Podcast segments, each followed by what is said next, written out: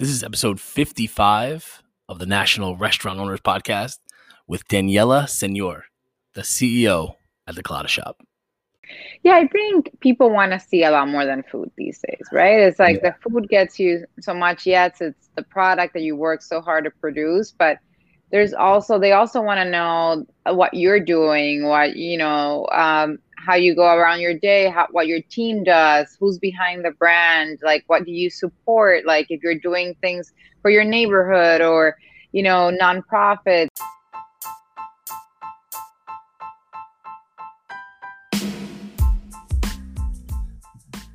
This is the National Restaurant Owners Podcast. I'm your host, Kyle Inserra. And look, I have learned everything I've learned in the restaurant business by doing it the hard way. I've learned by making mistakes. I've learned by losing money. I've learned by losing partners.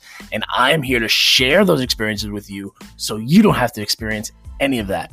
So, whether it's scaling your business, learning how to be more efficient in your day to day operations, or just stay in the know with COVID reopening strategies, my goal is to provide as much value as humanly possible, particularly as we get going in this new year 2021. But before we get started, I want to let you know that you can find the full video of each episode on my YouTube channel, along with several other videos featuring restaurant related tips and insight. Now, let's get into this week's episode.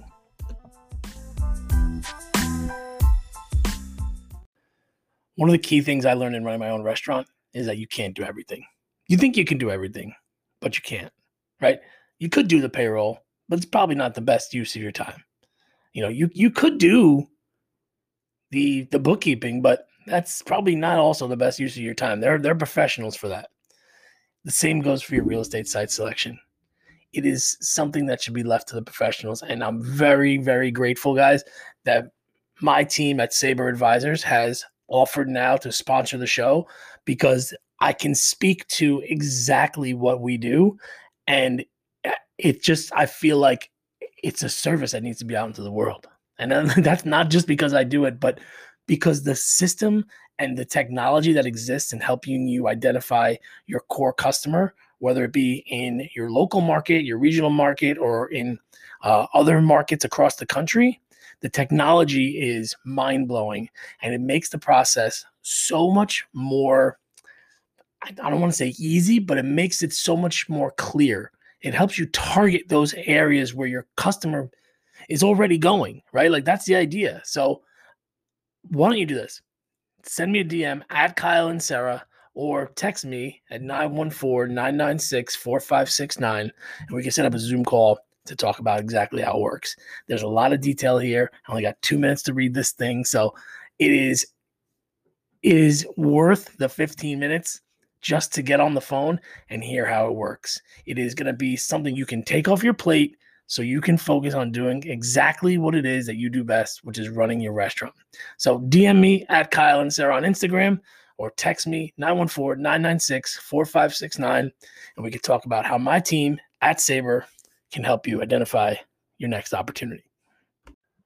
You know, when I'm looking for guests for the show or concepts to kind of track down who's behind them.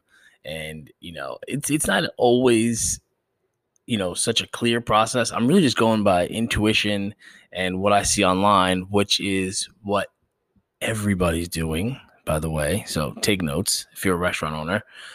And if you really want to know how to do it if you ask me the colada shop and my guest today Daniella Senior really do an insanely good job on their digital presence, uh, including their social media, their website, uh, etc.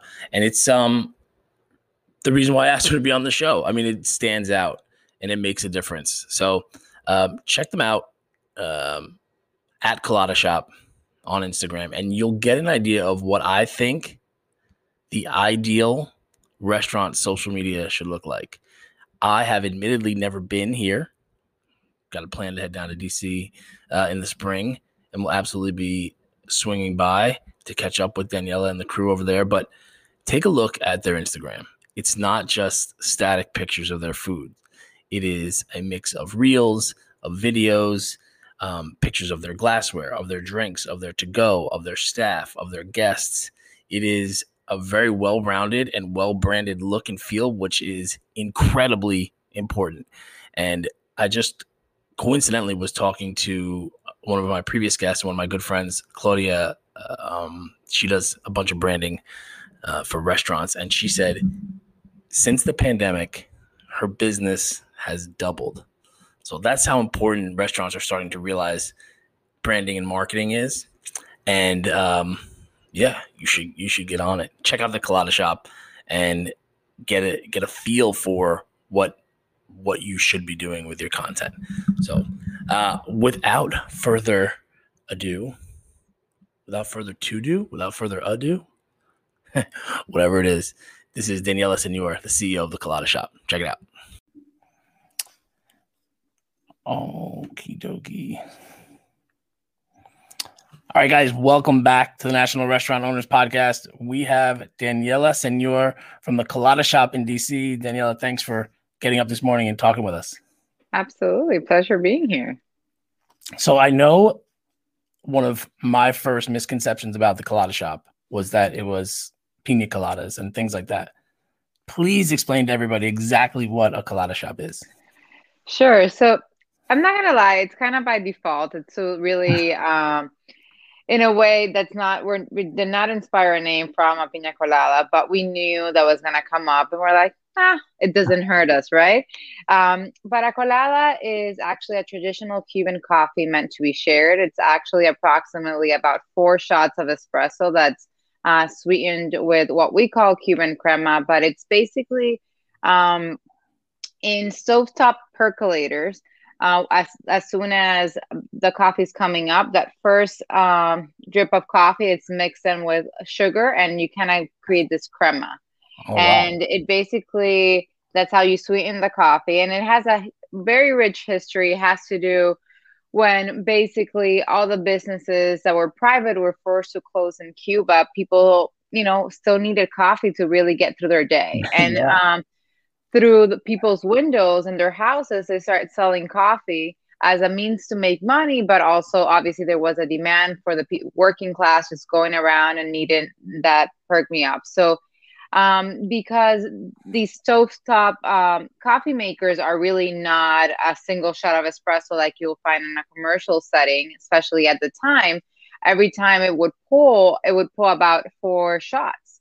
So then um, they would serve this with tiny cups and it, people would share them around and it became a very social um, and just kind of giving nature of coffee and, and perk me up in the afternoon. And honestly that's really what drives our business. And uh, it, to me um, i grew up in dominican republic. Part of my family is cuban but um, really it became a thing about just that moment where you share with friends you share with your family uh, you have a meeting doesn't matter but it's actually kind of a different uh, side of coffee culture meant more to slow down rather than to speed up if that makes sense. So that's where our name comes from but despite, we serve pina coladas too.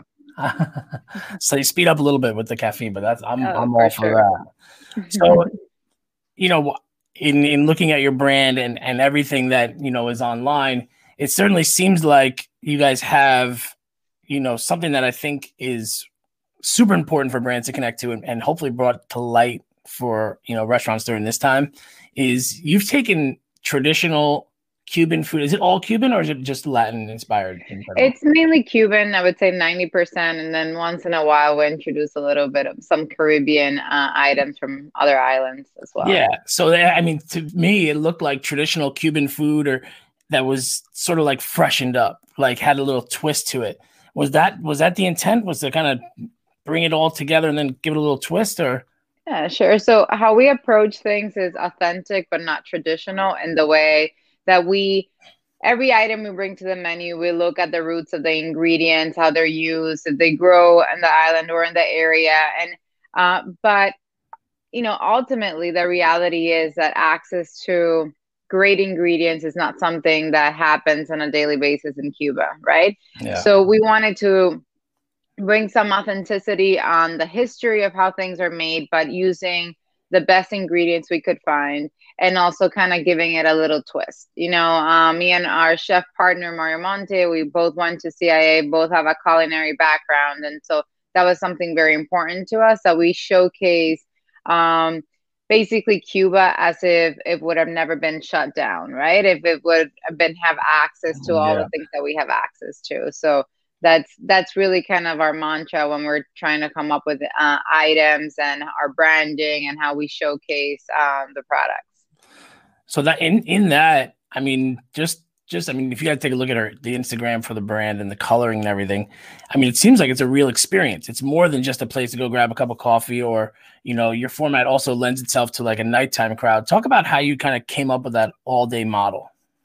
Yeah, so we call this uh, an all day affair, right? And it really came about uh, before opening Colada. I was consulting and traveling a lot through the US. And I kind of really was with my laptop running around. Um, and it really bothered me that I would like, okay, in the morning, go to a coffee shop and great, the coffee was great. In the morning, you grab your muffin or your bagel. And then I'm still kind of running around doing meetings. And it's like lunchtime hits I don't really feel going mm-hmm. to like a fast casual setting because I can't really work there or a full service restaurant because again you're interrupted by the servers and so forth and just doesn't really allow you to kind of do what you're doing like taking calls meeting people but again i don't want a, co- a mm. coffee anymore or a bagel so it really became how we could create this space that um, was an all day thing and that people felt comfortable no matter the situation. We i hear it all the time. We're like one of like premier first time date spots because it's very casual. You kind of come in have a drink. If it's not working out you kind of can you know bounce easily. Yeah. Um, so and we also do, do that through really the decor. And um, you know even though we serve a lot of coffee we don't have the big traditional kind of espresso makers or uh, coffee machines are mod bars that resemble like beer tap handles. Our music changes as well as our lighting through the day. So we not only carry through with products, but also with ambience. So music is a huge thing for us. So that also kind of in the mornings a little bit more mellow and starts picking up as we kind of go uh, through the day and you know kind of blending it with the light. So it's it's a lot of components uh, that we bring in and also our menu uh, that again we do have the cuban pastries for the morning and the breakfast sandwiches but then we have the cubanos and uh, we have our santiago bowls which are heavier dishes as well. So you kind of can eat dinner, you can eat lunch, you can eat breakfast. We kind of have a little bit of everything. You can live there, basically. Yeah, and, and of course, a full cocktail menu that's actually, you know, oh, our that's yeah, it. big focus for us. Yeah, we call like, it Calle Ocho. The the the Colada condominiums are gonna be coming next. You guys just like live, work, and play the whole space. So oh, that sounds fun. write that one down. The so, um, you know, it's amazing to me how many. I mean, it actually sounds like you were pretty well built for what's like on the other side of this whole thing, right? Like, because that's a lot of these things are what brands are trying to pivot to now, like offering an mm-hmm. experience. Should they add different day parts? Should they allow people to hang out in their space and, and do like work and stuff? I mean, have you tweaked any of that, what you just mentioned during this time, or was that kind of the idea going into it? That has been the idea. We have pivoted like everyone else, uh, yeah. you know, adding some other service elements like you know qr code ordering at the tables a kiosk so you know to accommodate people that want more social distancing um, and but you know as far as that to go model we've always had that implemented and our food travels very well so i think fortunately we have been kind of set up for that somewhat but obviously have incorporated some changes to adapt to the times and make sure that we you know keep not only people engaged with us but us engaged with the people because through this time of open close open close that hospitality what we actually call cubanism component of our brand and which is the lifestyle how you know how we say hello to you when you come in and just like that smile like being able to translate that beyond you know a qr code and a kiosk is something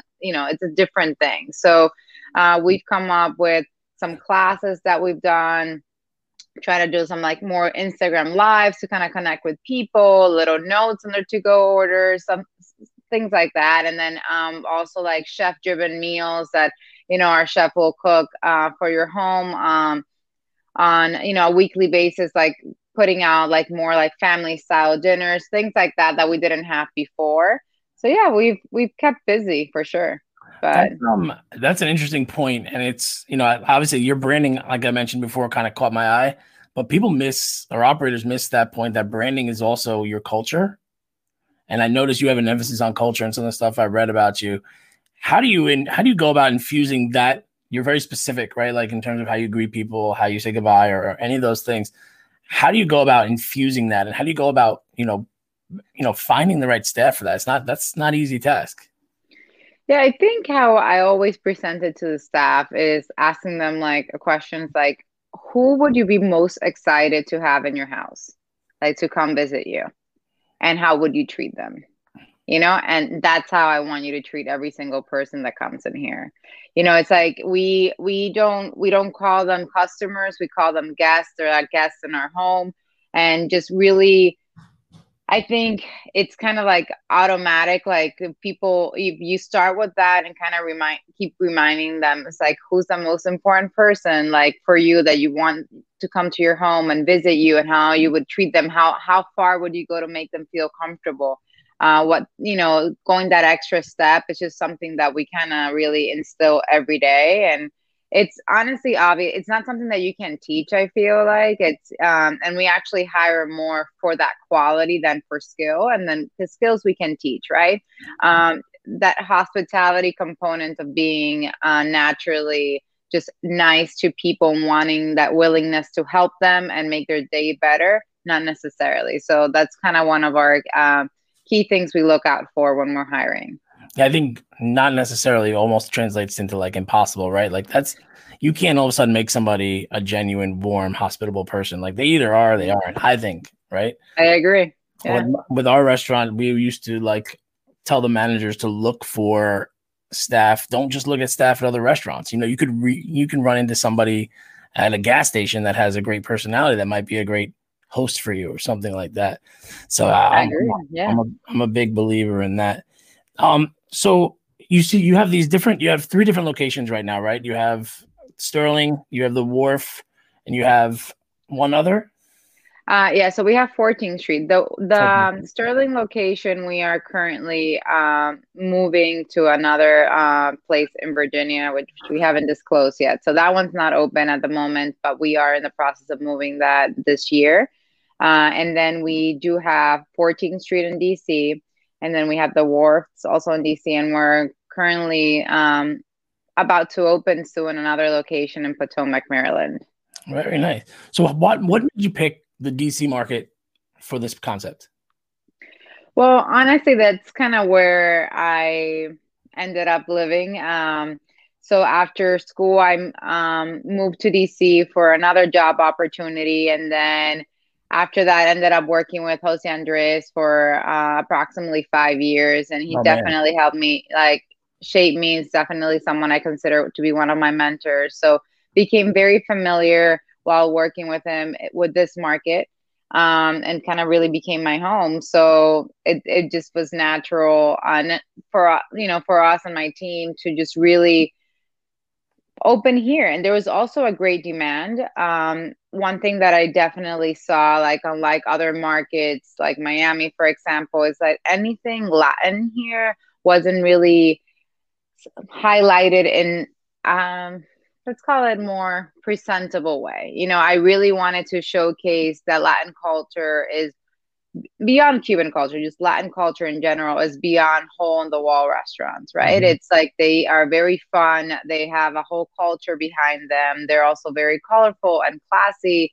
and fun. So that uh, I really saw that opportunity. DC being a very a place that sees a lot of people come and go. I th- I thought it was really a great place to expose them to that. That's great. I mean, it's sort of like going where I mean, it's like looking where because I would think that a concept like this, people would say, "Oh, you should go to a Miami, or you should go to certain parts of New York." But it's finding that spot where it's not, which I think is really. Did you guys experience any sort of resistance or growing pains? I mean, how how long did it take for the concept to really catch on?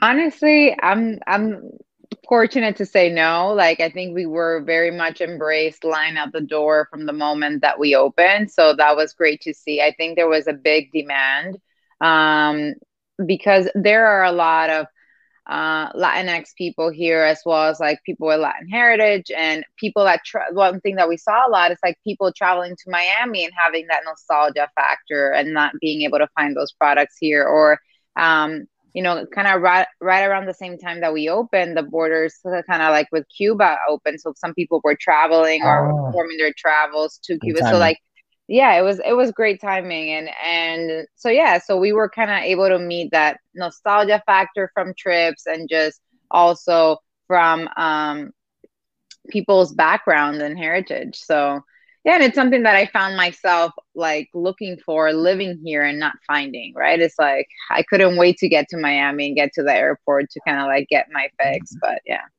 so you kind of just brought it home with you that's smart yeah. um in in regards to like some of these pivots that we were talking about before. The pickup and delivery component has been a big thing. Third party delivery, should you do it? Should you offer your own? Where does the Colada shop stand on that stuff? How are you guys currently doing your pickups and your deliveries?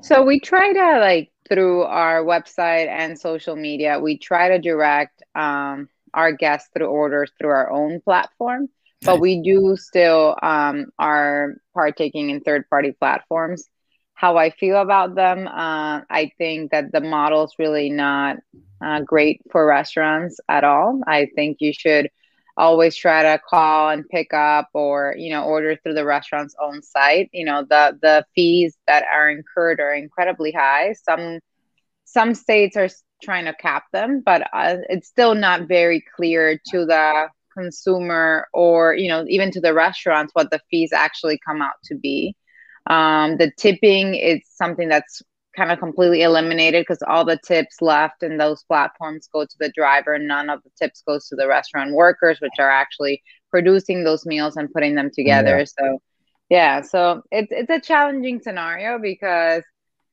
you know obviously people want food they want it quick and it's very hard for restaurants to create their own infrastructure to be able to deliver it to everyone uh, at the same time especially on peak times right um, but it's kind of like it's it's one of those things that at this point I feel it's a necessary evil, but by evil I hope mm. that they try to be a little bit more friendly uh, towards restaurants and just I think that can be really achieved by a little bit of clarity and transparency in the fees and the you know consumers understanding what actually they're paying for.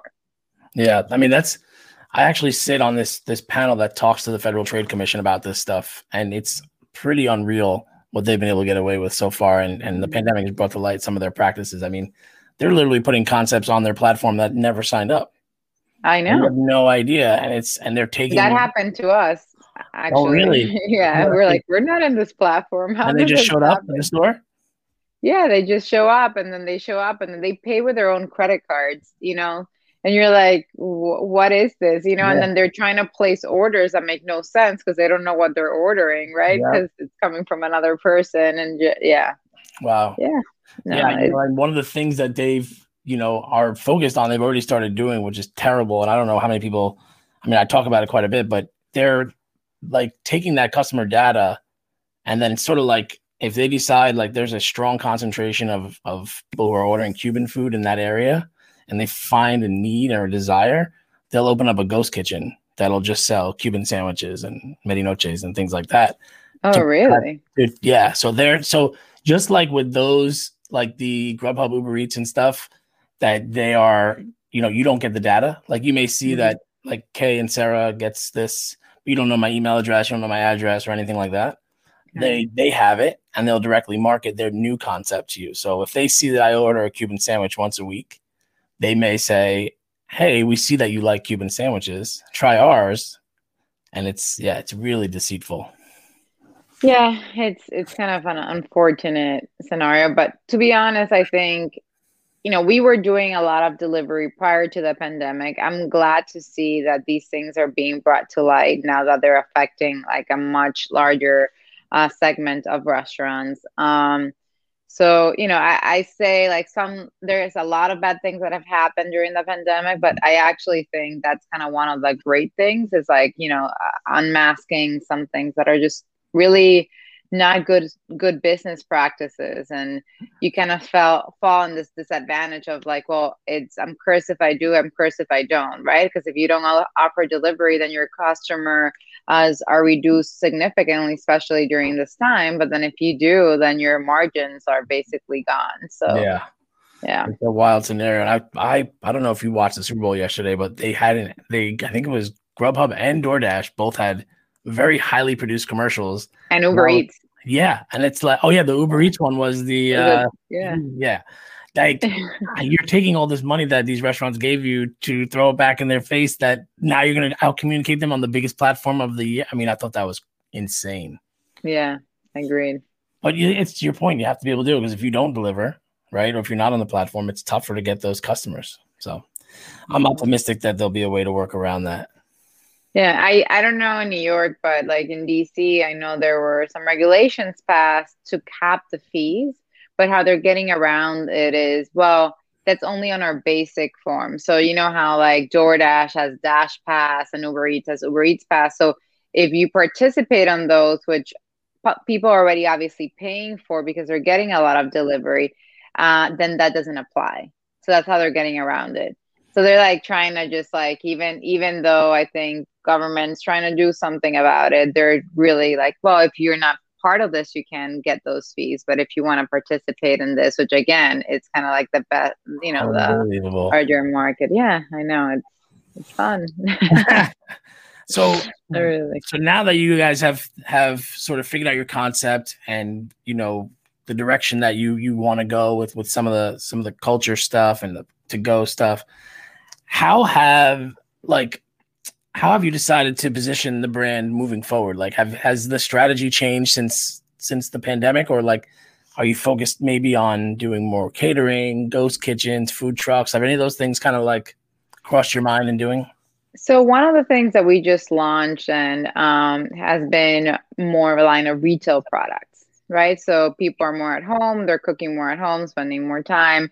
Uh, also, a way for us to kind of diversify um, slightly. So we have um, prepackaged now, like plantain chips. So we uh, we have these mojito matcha cookies, our dog cookies, which are guava and peanut butter. Which I can't tell you, like we have a lot of dog oh, fans yeah. for those cookies, and um, as well as like some sauces that we use to produce our products. So we have our guava barbecue, our salsa verde.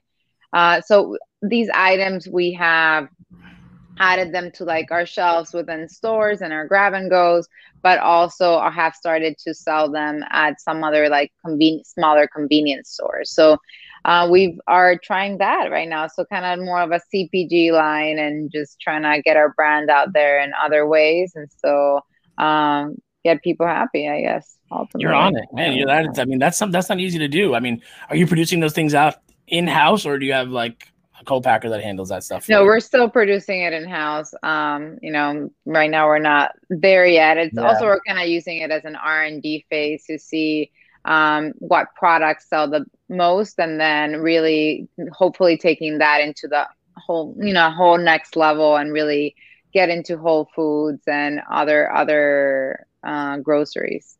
Yeah, that's very cool. So, aside from the CPG stuff, have you you know, one of the big things that a lot of operators have done is kind of like transform their digital presence, transform their website. Have you guys taken a different approach to your social media or your digital marketing since since this time, since the pandemic? I think from a digital marketing standpoint, we just try to like overly communicate, um, trying to really post more videos and reels, just again to have more of that human element and showcase our team as well that's working so hard be- behind you yeah. know our stores um, but not we don't we haven't seen a huge shift uh, from our end in that regards because like i said we were kind of this is what we are and um, i know a lot of people are trying to become from a restaurant standpoint more casual more approachable but that's just again from our, our inception this is who we are this is what we want to continue to be so um, you know, from a social media standpoint, it's just making sure that we are still connecting with everyone and taking more more you know being a little bit more active since people are not able to be with us in person as much. Yeah that's that's a that's an important point. I think so many restaurant owners were like well i can connect with my customers but if they're not coming in the door and you don't know how to pick up your phone and make a video you're kind of i mean that's it was a huge opportunity i think a huge miss by a lot of mm-hmm. concepts. Kind of like shut it down or just kept posting pictures of their food the whole time yeah, I think people want to see a lot more than food these days, right? It's like yeah. the food gets you so much. Yes, it's the product that you work so hard to produce, but there's also they also want to know what you're doing, what you know, um, how you go around your day, how, what your team does, who's behind the brand, like what do you support, like if you're doing things for your neighborhood or you know nonprofits, like we've worked a lot through this pandemic with World Central Kitchen and getting people fed, and now with Hook cool. Hall, getting hospitality workers fed, like things of that nature. It's just like that really engages people, and sometimes. I think a lot of restaurants uh, don't realize that people are super interested in the smaller stuff, not just on the final product. Yeah. And yeah. And there's also just so much of the final product you can like push out there, but they might love to see the person, you know, cutting the onions that's going into that dish and learning a little bit about their background and yeah. who they are, you know. So it's just yeah, there's different ways of keeping people engaged, and I think people are really interested in getting to know um, that as much as the product. I was talking to somebody about this the other day, and it's kind of like you know trying to get the point across to them. It's like you know Kim Kardashian could post a thousand pictures a day on Instagram, it's never going to be as popular as the show was, right? Like that behind the scenes stuff is what people like. And it's so odd to me that people consume it, but they won't do it for their own brands. Like they're not comfortable. And I get there's like some comfortability, but yeah, I think that's great when you like go with the chef home and look at his house or yeah, the story of the guy who's been, you know, making your coffee for the last, you know, three to five years. That's a really cool thing where they're from. I love stuff like that. Yeah. So I don't want to keep you too long. I'm sure you got a busy Monday. I do have a segment of the show that might put you on the spot a little bit. Mm. It's called You Look Pretty Unflappable, so I'm not worried about it. It's called Overrated Underrated. Okay, so you just have to tell me like a one liner. You can go a little bit deeper if you want, but they're meant to be like a couple words, one liners. Um, just your take on these culturally relevant, maybe Cuban inspired questions that I have. All right. Okay. Okay. Overrated or underrated? TikTok. Overrated. Over- I yeah. All right. Overrated. Super Bowl commercials. This year, I think they were overrated. Overrated. Yeah, yeah. good point. This year, plant-based menu items. Underrated. Underrated. Did yeah, you guys pivot? Did you guys have a bunch of? I see. I know you have some plant based stuff now. Was that always the case? Yeah, it's it's always been the case. We've uh, tried, uh, especially like with croquetas, for example. It's very hard to see and find them in a, a vegetarian, but we we put a lot of emphasis in that and just making sure that we can uh, have are able to broaden the people that you know we serve and it's just that's that's part of it. And just people's also like diet changes throughout so we, you know. Yeah no that's that's smart because i too many people i was just talking again somebody about why they don't change their menu. And they're like well people love it. I'm like well they don't love it enough. I mean you gotta it's been 10 years. You know, yeah. In this day and age you kind of have to keep people's attention and keep bringing them back. So we try to do uh, four changes a year on like uh, like seasonal changes at least that were be- beyond the specials for like Valentine's Day and stuff like that. And we always make it a point that we're bringing in um, more vegetarian or vegan options to the table because I think the market for it is definitely broadening, but also they just taste delicious. You know, yeah, I know. Like better I mean, for the environment. I have a uh, buddy of mine who helps me with some video stuff, and he's a vegan, Jamaican dude, and he's vegan. And he's like, Kyle, the problem is like, I go out to eat with my buddies. I gotta go where they want to go. I, they're not gonna come to my vegan restaurant. So he's like, if we can find a place that's in the middle where they can get what they want and I can get what I want, those are the places we go to. I thought that was an interesting take on it. Yeah, it. bingo. All right, guava, overrated or underrated? Underrated. I like guava and everything. Not gonna lie. Even in even in our dog cookies. I'm gonna say that, man. Dogs are on we so I have, gotta we have one of those. guava, yeah, and guava prosaic, guava pastries. yeah, we we have it in some, yeah, a, a lot of items. It's kind of like it just it has what people don't realize. Like guava has a sweet component, but it also has like the acid component, which brightens up a lot of the dishes and and food. Yeah, the guava barbecue. That's the Yeah. one. That's the jam. All right. Yeah. Uh, last question: overrated or underrated virtual restaurant brands? I, I'm gonna say overrated. I get I get why people are doing them, but I really don't see the longevity. I think agree. once that pandemic is done, they'll be done as well. I think when you can't find where your food's coming from, and it's just like it's kind of like you don't want to go that place that serves sushi and you know um, Thai, Chinese, Cuban, Latin. Why? Because you know you're not gonna get the best because you're Yeah. not focused on one thing. That's kind of how I feel about uh, virtual restaurants. It's just like, who are you really? What? There's no substance, right? Like there's like no soul behind them. Yeah. So yeah, I'm gonna I- say overrated. I agree. I, I I think of operators like you, right? So you have such a strong commitment to your brand, to your concept, to your culture, to your vibe, your energy, that whole thing. So you're successful. That means you have to prey on people who are not successful, and they're probably not successful for a reason. Why are we trusting them to make more food? I don't understand that. Like I don't understand. So I looked up just curious of like that Mr. Beast thing. Have you seen that guy? He had like Mm. 58 million. This guy has 58 million subscribers on YouTube. He Oh. launched 300 virtual burger concepts in one day. Yeah. And so I was just sitting on the couch yesterday waiting for the Super Bowl to start, basically. And I looked up Mr. Beast, and one of the places that's making them is a gas station. And I'm like, no.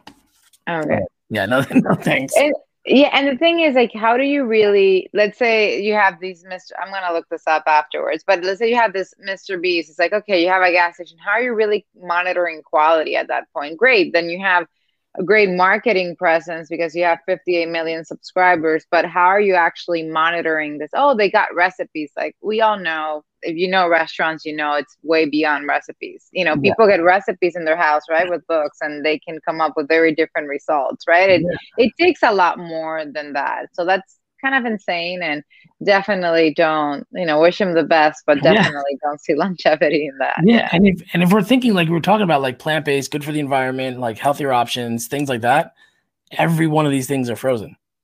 There's no way you're getting like bread delivered daily for your virtual concept, meat delivered like four times a week for your virtual. Yeah, so I'm with you on that. Awesome, that was fun. That Um, sounds kind of like the Jetsons, like, you know, yeah, yeah, yeah. like, Or those burgers in a bag. Remember those like horrible things you ever see? Those that's what it oh reminds me. of. God, yes, no. Um, There we go. All right, so wrapping up the show, just wanted to give you a chance to kind of talk about where you're at, where your store hours are, where everybody can find you. Sure. So we're currently um, have two locations open, one on 14th Street and one at the Wharf in Washington D.C. We are open from 8:30 a.m. Uh, to 9 p.m. Uh, daily. So please come find us for your coffee, for your sandwiches, for your bowls. Uh, and again, we have uh, such amazing new pantry items that we just launched for you, help you cook at home as well. So you know, hope to see you sometime soon. That's awesome. Thank you so much, Daniella. I appreciate your time. Thank you, Kyle. Have a good one. You too. Bye bye. All right, guys, that is a wrap on episode 55 with Daniella Senior from the Colada Shop. Go and check them out on Instagram. Like I said, um, they're the ones. Copy what they do, right? You know, that just get a feel for how it works. And um, you know, it's always a good idea to see what the industry leaders are doing, and you can really kind of pick it apart and apply your own your own concept to that sort of template and look and feel. So, uh, also, guys, this is the part of the show where I ask you please go to iTunes or Spotify or whatever platform you listen on and give us a rating. Throw a rating out there, throw a comment, even if you don't like the show. So, you know what? I don't like it because of this, because then we can always improve on it. And also, please head over to Instagram and give us a follow. Uh, I'm going to be dropping some more videos on there of the guests, links to shows, and believe it or not, we are going to be launching our own website and platform very, very soon. So stay tuned there. Give us a follow, turn on the post notifications. You'll see what's up. And as always, feel free to text me if you have any questions, comments, or want to see any particular guest on the show. We will do our best to make that happen. All right, guys, 914 996 4569. Thank you again for checking out the episode. I appreciate your support, and I'll check you next week.